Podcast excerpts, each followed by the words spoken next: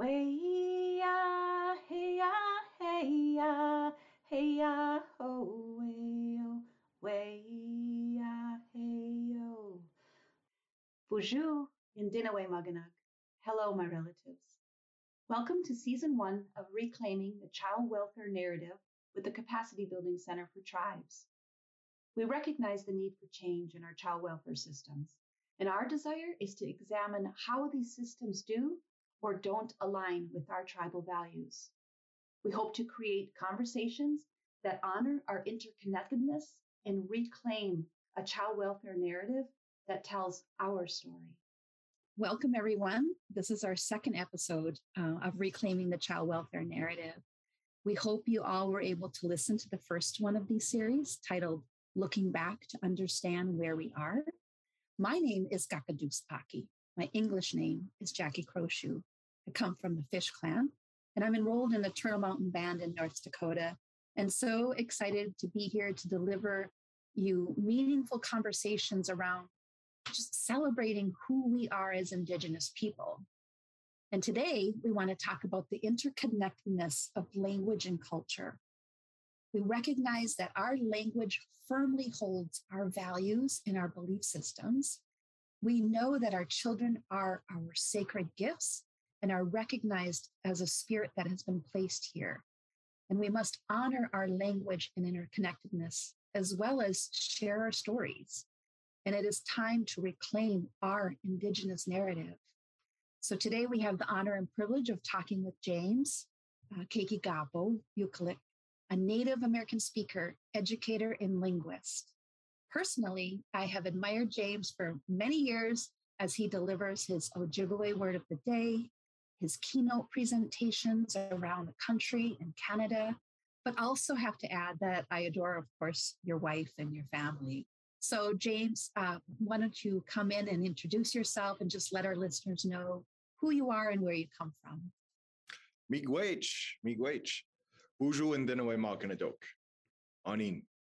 Kaagegaabaw Indigenous. Mikanak and Dudem. Mikanak Wajuing and Dunjaba. Beshoga Kabakang and Danongkong and Gitchi mi gwech wendum, chigo nunid young oma So what I said there was a traditional Ojibwe protocol greeting. I said hello, all of my relatives. My name is Kaagegaabaw. I'm also James Vukelich. I'm Turtle Clan. I'm a descendant of Turtle Mountain. I live close to Kakabakong, the place of the falls, Minneapolis, Minnesota. And I wanted to say I'm incredibly grateful for this opportunity to have a dialogue and to to speak with with my old friend miigwech. That's our Ojibwe word for thank you. So I'm very pleased to be here. Beautiful. So, James, as we look to reclaim our child welfare narrative, I, you know, I can't help but crave the knowledge and wisdom of our ancestors. Uh, in fact, I was thinking, man, I should buy a bracelet or make a bracelet that reads, What would our ancestors say? but maybe one even exists. I don't know. Uh, I just truly believe that we have the answers we need. Um, yet I recognize that we keep looking to these larger dominant systems, hoping to find answers. So today, I just want to spend some time talking with you about our language. Uh, and would love for you, James, just, you know, to hear from you, um, you know, and whether you think the traditional language and its meaning can ground or empower and inspire our communities or influence us to create this new narrative?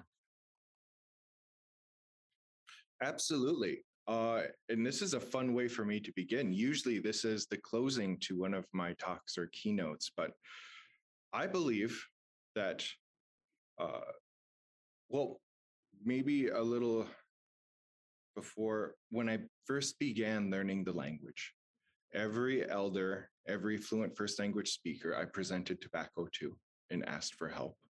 Uh, in acquiring the language and learning teachings, uh, in learning a traditional perspective from the language. Every time I spoke to them, they told me that if you really want to know the history, the culture, the philosophy, the ethics, the spirituality, it's all in the language. It's all in the language. Later, when I would go into the advanced study of language and linguistics, I would learn that, in fact, it is in the language. Uh, it is this ingenious 10,000 year investment in us. When people asking themselves, well, how will I pass down a teaching? Uh, we know that any monument we create, any book we write, uh, any record we keep, there's an opportunity for that to to go missing or to be destroyed at some point in history. It just it happens. Uh, that's the nature of life here. However, human beings speak. We are hardwired to speak the same way that we see, that we feel, that we touch, that we smell, that we taste. And so the idea was well, we will put the teachings in the language because that's what our ancestors will do. We're at a crossroads in our lives uh, and in our generation where we have a number of people who, through the boarding school uh, era, through the residential school uh, legacy, through some of the negative impacts of colonization who do not have access to their language and no longer use the language. So for me, uh, the language is something that should be treasured and cherished and something that can really guide us in where we should lead our lives. It has worked for 10,000 years. I feel and truly believe that it can work for 10,000 more. Absolutely. Um, I I appreciate you talking about that. So, I guess the the bigger question too is so when you hear about all of these systems and you know you you hear you hear about equity and diversity and inclusion and you hear about you know uh, how these systems need to go about change um, and you know particularly the child welfare system which is the system of which i come from. But we hear a lot of talk around also decolonizing or you know there have been talking sessions around redesigning. So you know how is it that can you talk about you know how we can begin to explore our language when entering into these conversations? Because i know james you've talked about that importance of culture and the meaning of our words um, so how do we begin to to to bring those teachings into these conversations i like that one and there are two important words that you mentioned that we really don't have uh, translations for one would be decolonization we have a very beautiful way of describing that in Ojibwe. Uh, because there's really not that is a definitely a post contact word.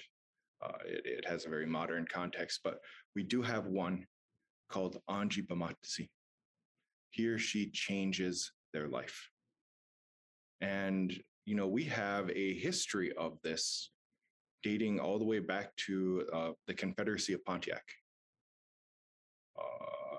Later Tecumseh, or in his Shawan Inini, in his Shawnee language, Tecumseh, uh, where you had people who were dealing with, you know, the the brutalities of colonization, people who were escaping from the poverty, the brutality, uh, the loss of land that war was bringing with it, uh, resorting to alcohol, uh, resorting to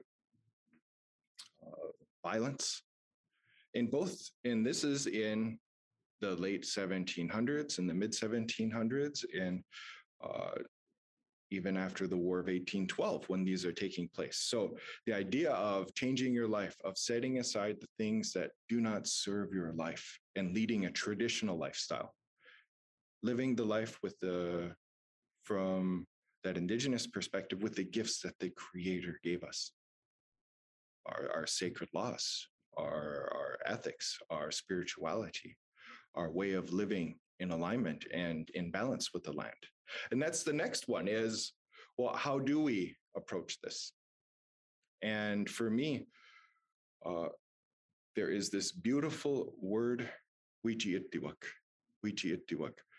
And it really means they go along with each other. But the stem, the root of that word, Ouija, it's used in all of these beautiful contexts. It can be a Ouija wagon. That would be a nominalized version, a noun version of it. It can mean a friend. It can mean an ally. It can mean a partner. It can even mean a spouse. But Ouija is to accompany someone. It's to go along with someone.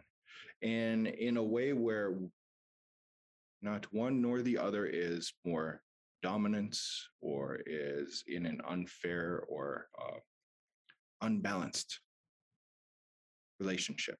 It's where they're uh, traveling along with each other on the path of life in a good way, as partners, as equals. And so when I think of that idea of what is friend, what is ally, what is partner in the language, it is literally someone you are accompanying on the path of life in a good way. There is a, a wampum belt by the Haudenosaunee speaking people. And you, in it, you see two parallel purple lines along a, a white field. And it represents that we're, go- we're traveling together as peers, as partners, as allies. It's not saying that one is more important than the other. And uh, in that agreement, too, the Haudenosaunee speaking people, the Iroquois, were saying, We have no need of you, the Dutch people, to adopt our language, our culture, our spirituality, our ways. We know that you have arrived with your own language, culture, history, and spirituality. At the same time, we do not expect you to make us follow your way as well. We can both travel along together. So, Ouija at Diwag would mean that we're doing this together we're doing this as peers, as partners, as allies. And we can see that in, in our relationships internationally. We can see that in our personal lives as well with our friends.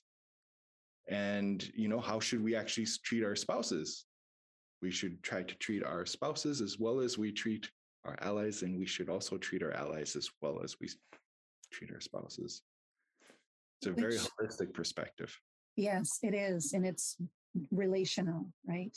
I, I I hear, um, you know, much of, you know, when we're in ceremony, you know, we are always reminding ourselves that we are all related. Uh, and, you know, I, I love the idea of, you know, recognizing the words and their meaning and the impact of how we then carry ourselves. Um, and I know I've heard you talk even about like the word for great grandmother, you know, and I, I, would love for you to share that with some of our listeners, um, the way in which what the word actually uh, means. Oh, and that is one of my favorite words. Uh, when I began talking about that the language is carrying the culture or that the culture is in the language, this was one of those words that was a spotlight on ah how do we carry this on to the next generations who are coming in that word anakobichigan anakobichigan that's our word for my great grandparent my ancestor but it's our also our word for my great grandchild. And in that part anik for some people it's anako it means to be interconnected. It means to be interlinked. Uh, in one way of looking at it would be like a bike chain. That there are links in a chain going all the way forward and all the way back. Uh, in that b it's like a thread something thread like so i am woven i'm a thread woven into the same tapestry as you. Whatever affects me will affect you. So if we were to spiritually translate that phrase culturally translate that phrase i think it doesn't just mean my ancestor, my great grandparent, my great grandchild. It means that being I am inextricably interconnected to, that being I am inextricably linked to. And whatever is going to affect me is going to affect you. I like the idea that our grand great grandparents and our great grandchildren would have the same term for themselves. Sometimes I ask myself if they're actually saying, I am you. I am you uh, it works in this concept of when you mentioned all of my relatives if you use that term and look at it logically, in Danako Bichigan, my great grandparent, my great grandchild, it implies immediately, uh, with great elegance and precision, this concept of seven generations. That my actions will be affected by someone who came forward, my great grandparents, and yet my actions too will affect someone coming four generations from now, someone I may never meet, speak to, listen to, see, or hold. And in that concept, you you really get the huge scope of all of my relatives. I am inextricably interconnected to all of my relatives. I am, in fact, all of my relatives, and all of my relatives are me.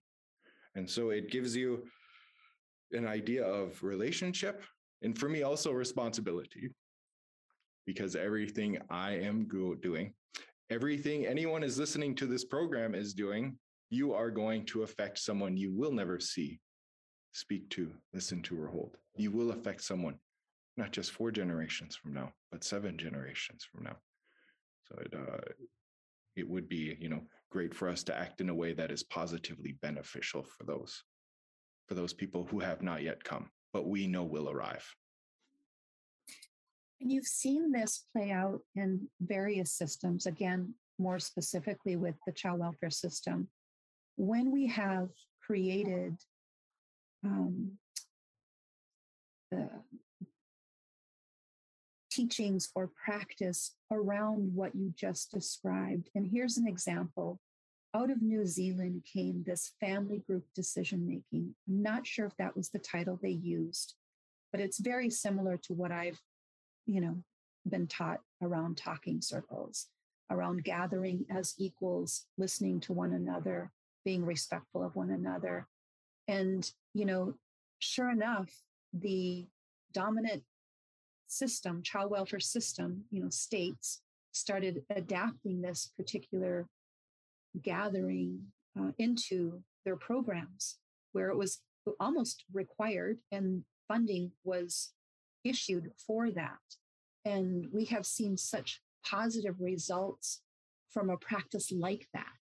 And that reminds me of what you are saying, um, James, is that we, when we sit down and treat each other as a relative, as equal, um, and kind of remove that, that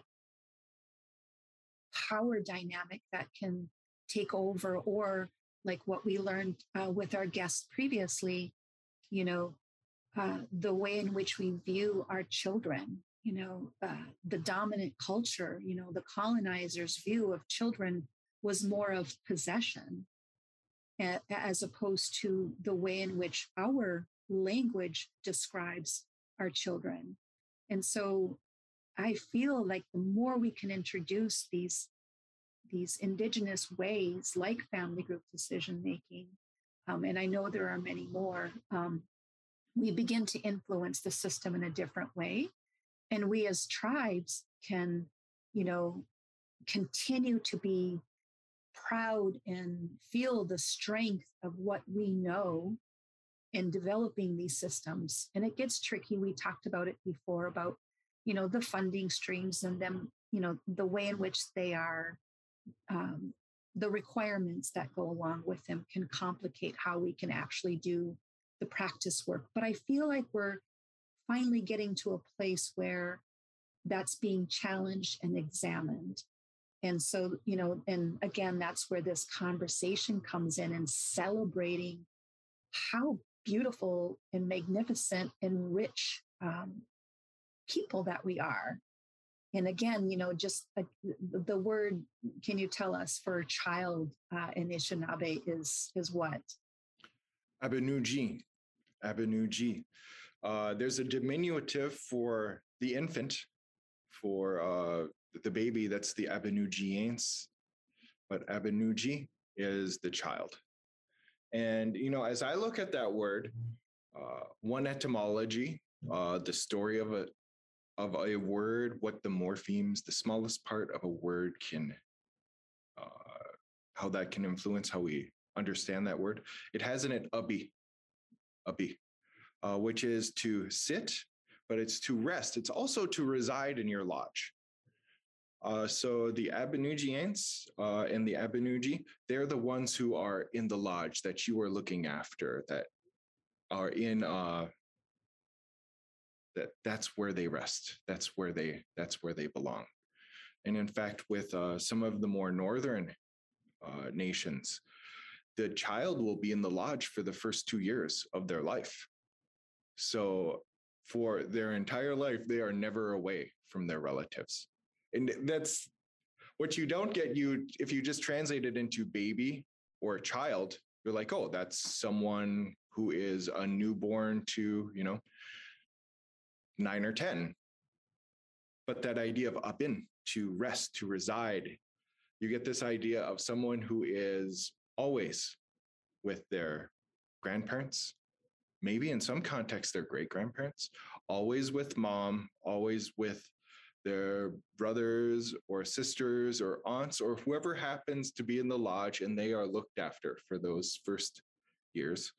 Uh, again, in the more northern tribes, they'll have actually have a ceremony, a coming out ceremony. Well, they will walk on the ground for the first time, uh, coming out of the lodge, and now they'll be able to begin exploring the world with their relatives. But it gives you an idea of how uh, that family structure worked and how important and how cherished and how treasured these uh, these little beings were. Mm-hmm. Yeah, I also have worked because you know living in Minnesota, you know we have both the Dakota and Anishinaabe here, and you know similarly recognize that you know their word uh, for child, you know, is has that similar meaning, you know, um, the gift, the sacred beings. Um, so I always want to remind myself and you know when we are developing products uh, for the capacity building center for tribes you know to really embrace um, what these meanings are and how do we how do we celebrate them how do we honor them and go back to them because i think you know we tend to forget. We start to get caught up in you know the need to feel protection coming from a different way um, you know placing children removing children and um, so all of this has just been such a wonderful reminder. Uh, and i know you've worked too with i want to I, I, read somewhere james that um, and maybe i want to say you worked a bit in canada on some of those rights of the Anishinaabe child and um, or you have been familiar with that. And I really admired that because what they did when they were uh, re-examining their child welfare system is, you know, they wanted to look at the, the names of their their families, you know, their clans. They wanted, and they called them the rights of the Anishinaabe child.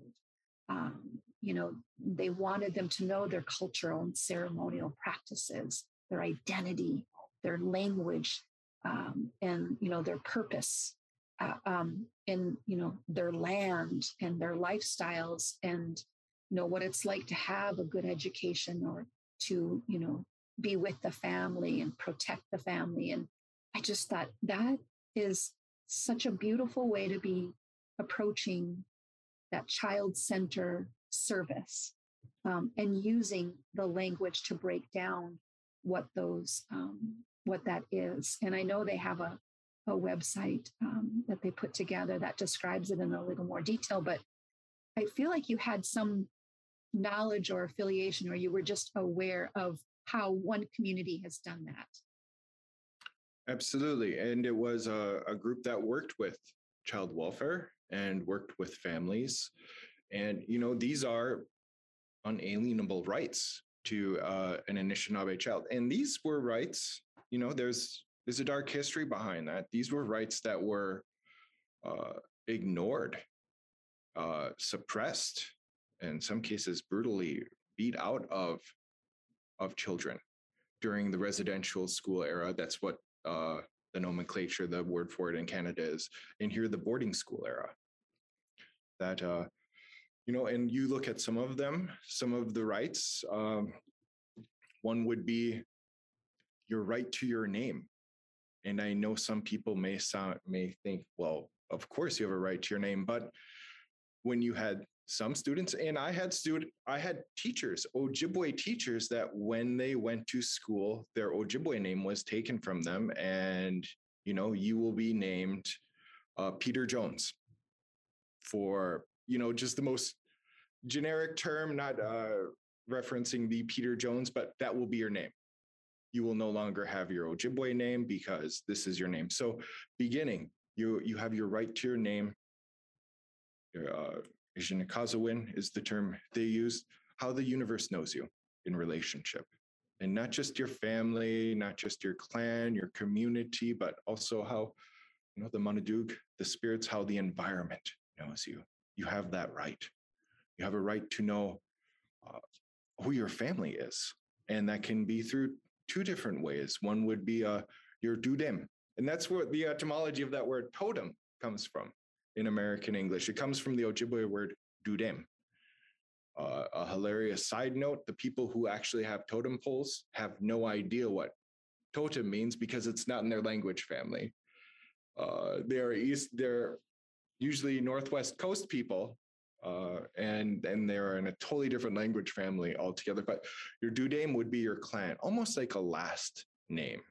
It's comparable. It's not the same, but anyone who is in your clan, you would consider a relative. You, know, you have a right to your parents. get to Zimuk. Uh, those who are raising you, those who are looking after you, those who are almost kind of like growing you. um, because in the boarding school era, you were raised at school rather than raised by your parents. So, uh, and then of course you have the, and I'm, uh, you have a right to your language, Anishinaabe Moan. You have a right to your initiative, your identity, who you are as a person. You are not now someone who is being assimilated into the dominant system. You have a right to be you. You have a right to exist.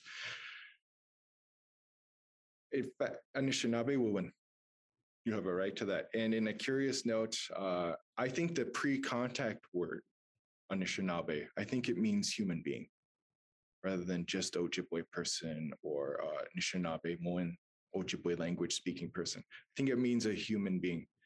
I like the double note of that the double uh, entendre that it means you have a right to your identity. You also have a right to be a human being in all of those unalienable rights that accompany that. So I think in all of those words, they they inform us. You know, the the dudem, uh, the clan, who uh, your relatives are, who your family is, how you're known. So I think those are incredibly important, and they're important to note too. It's a hard discussion to have when we are almost at having discovered, you know, over, well, it will be uh, with no doubt over 10,000 bodies found at, at residential schools in both the United States and Canada, and that that was their experience.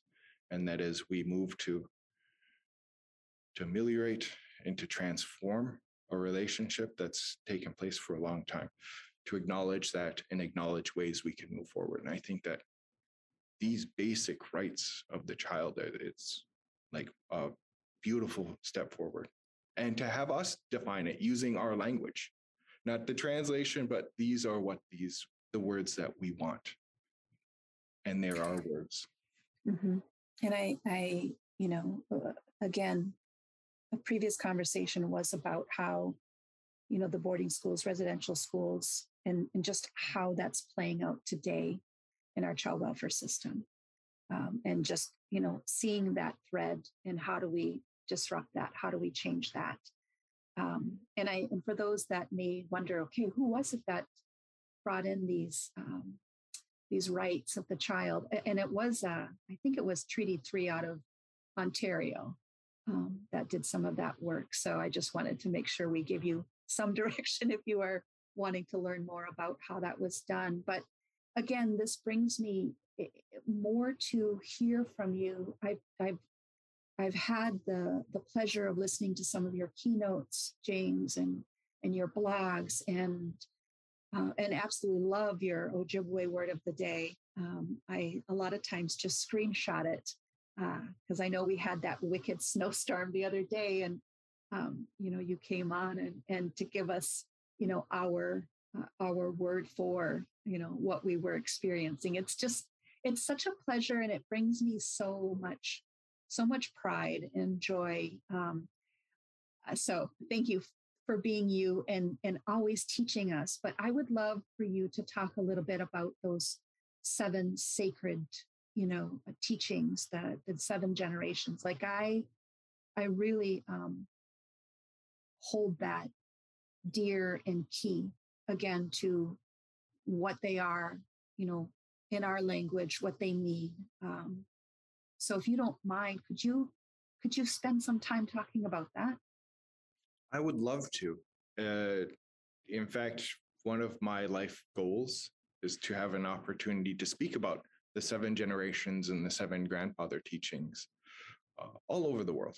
So uh, we've had a moment already to speak about the seven generations, this idea of being interconnected, of being interconnected to your great grandparents and your great grandchildren. And in that space of time, there is seven generations. And for uh, Anishinaabe spirituality, uh, philosophy, ethics, there is this concept of mino-bimaadiziwin, uh, the good life.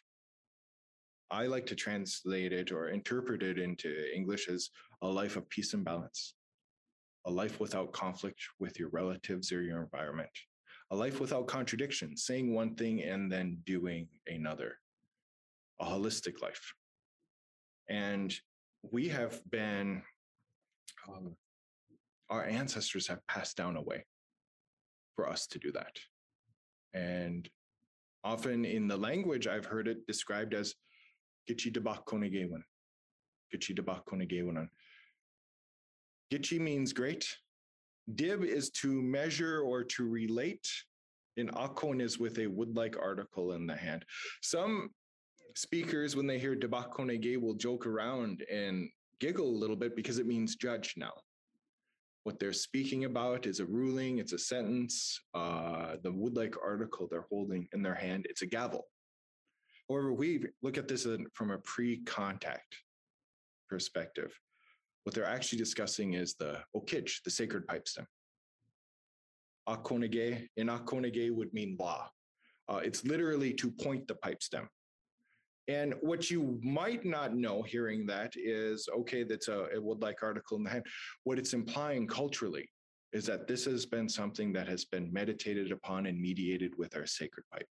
Maybe one of our most important holy gifts that we've been given to ask for help, to give thanksgiving, to uh, to pray, to acknowledge relationship with our relatives and with other nations, to bring peace. And so if you didn't understand that, you wouldn't know that these were things that had been the four that the four sacred medicines had been used with, with gijik, with cedar, with asema, with tobacco, with wingushk, with sweetgrass, with bashkode, uh, bashkode jibik or mushkode wash. Depends on your dialect and how you describe the word sage. And that, so these are held in the most, uh, in like the highest opinion in uh, in belief that this is something that uh, Kishe Manadu has uh, has observed that you are swearing before God to you know to lead a life this way. And we call these also the seven grandfather teachings when you translate that uh, for some people when they use an English description of it. And those are Zaagi'idiwin, love, uh, truth, Gwayakwaadiziwin, virtue, righteousness, honesty. Dabasendizowin, humility, Manaaji'idiwin, respect. Zungde Ewen, strength of heart, courage or bravery, and Nibwaakaawin, wisdom or intelligence. Uh, as a linguist, something I'd like to note is Ojibwe is a very verb-based language. There are some guesses because uh, it's so vast that seven eighths of the words may be actual verbs. Uh, so it is always a it's a it's a move it's a language that moves it acts it feels it relates so each one of those rather than just being a noun it's actually a verb. They love one another. Debwe he or she speaks the truth. And i think that would have been their perspective. This isn't an abstract noun. This is something that you do. We respect one another. I'm, I am humble. Um, Zungidee, he or she has a strong heart. Nebuaka, he or she is wise. So I think that's always really important to note. I absolutely agree. And even as I begin learning different ways, you know, being a grandma now, of trying to live that good life and walk that path of truth and honesty and humility. You know, I have learned other ways too of like meditation. I know because of the pandemic, I haven't been in the ceremonies uh, uh, as much as I usually am. And so I've had to seek out other ways and, you know, smudging and meditating. And similarly, you know, it talks about love and that existing potential and that, you know, it, it's it's not a feeling, it's an ability you know it's a responsibility and you know i'm i'm hearing that as well in the way you describe it and and just the the generosity of our spirits i love that word i love that word for love in ojibwe uh, i don't think it's like a definition of right. love i i see it as a description i in that word for truth debwe i think it's to speak to a certain extent I wonder if the spirit of the language is actually saying, I can't define something eternal to you. And we can't mm-hmm. really use words to describe love. It's ineffable. It, it's beyond thought, which is which is a great. It's the psychological insight of the language that I think our ancestors have passed down. Like if you're thinking that you're going to love someone, you're you have the wrong approach already. In that word, it has zog in it, and I think that means to emerge. Mm-hmm. It's something that is emerging from deep inside us. And we can see words that describe the same thing. Zagachue, that's a friend of mine's Indian name, means here she comes from behind a mountain and, and into sight. But really, that word, from a spiritual context, it means the sun rising. The sun is coming from beyond the horizon and illuminating the world. And like love, like unconditional love i think this is an example of it not a definition not a this is how you do it it is you see a living example of how does kije manatu how does the kind spirit how does the creator love us and it's something like the sun shining on everyone and everything it's an example of how unconditional love can be I know we're in the middle of a snowstorm. We just finished a big blizzard and it's cold here in Minnesota, but yeah, it's 10 below right now. But uh in like just uh not so long, soon it'll be the Zagi Bagagis, it's the budding moon. In that word Zagi Baga is that Zog again. Somewhere deep within these barren branches right now, uh, in the ground, there are seeds that will emerge. Sagibaga, the leaf will emerge. And when these medicines, when these plants grow, when the food grows, the manoomin, the wild rice, the mandaamin, the corn, it will feed everyone and everything unconditionally. The medicines will heal unconditionally if, uh, as I like to put it, a priest or a prostitute, a thief or a teacher, we see in that word unconditional love. Mm-hmm. And when we ask ourselves, well, does the love in my life look like that? Is that how I'm acting towards my relatives? And that's going to inform if I'm leading a good life, if I'm leading a life of peace and balance without mm-hmm. conflict or contradiction, mm-hmm. holistic life. And so having that approach in in our relationships in our mm-hmm. partnerships in uh in how we change our lives too because mm-hmm. it can be mm-hmm. personally transformative as well if you can take that moment in meditation and in ceremony and in prayer and contemplation to observe yourself and Mhm. asking yourself, how does that relationship work with the people I'm I'm going along in the path of life with, and how am I doing that to myself? Mhm. And and just and really truly because of some of the intergenerational traumas that you know we are walking with, even though it might not have been our trauma, it's our ancestors' trauma. How do we be responsible to our own spirits and how do we learn how to truly, truly love ourselves? Because a lot of times we measure it against something that's unrealistic and we have such critical thoughts and thinking and instead trying to just temper that with you know may i have ease. May i have love. May i feel joy so we can in turn give that to others. And that is what i hear often you know walking with our spirits not with our egos. So when we're making decisions about our families that we're working with or our own families you know how do we bring our spirits to that uh, to our work? Um, so i have May I jump in for one moment? Yes, really yes. inspired me with that. You know, absolutely if I am all of my relatives, and all of my relatives are me, as uh, the culture, as the spirituality, as the language, the linguistics point out, if it is my sacred law, if it's my responsibility to love all of my relatives, and I am all of my relatives, should I not love myself as well? And that is a hard one to get across because so many people will see that as egocentric, egotistical behavior. But know, if you are all of your relatives and you have to love all of your relatives, then you should love yourself. And that can be really hard in a society that I think is very egocentric, is very egotistical, that can really easily blur that line between self care and self love and compassion and empathy and pity for oneself, uh, pity in a way that we will all go through human experiences that will be difficult. We will endure loss, we will endure pain and sadness. And can I have that empathy for myself as well as those others? And it also tells us well, how do we treat our children? What was the historical precedent for how we loved our children? And it has to be something like that, that it was that kind of care, that kind of concern, that kind of uh, that kind of love for them, and that that would inform how we should act towards them. Mhm. Mhm.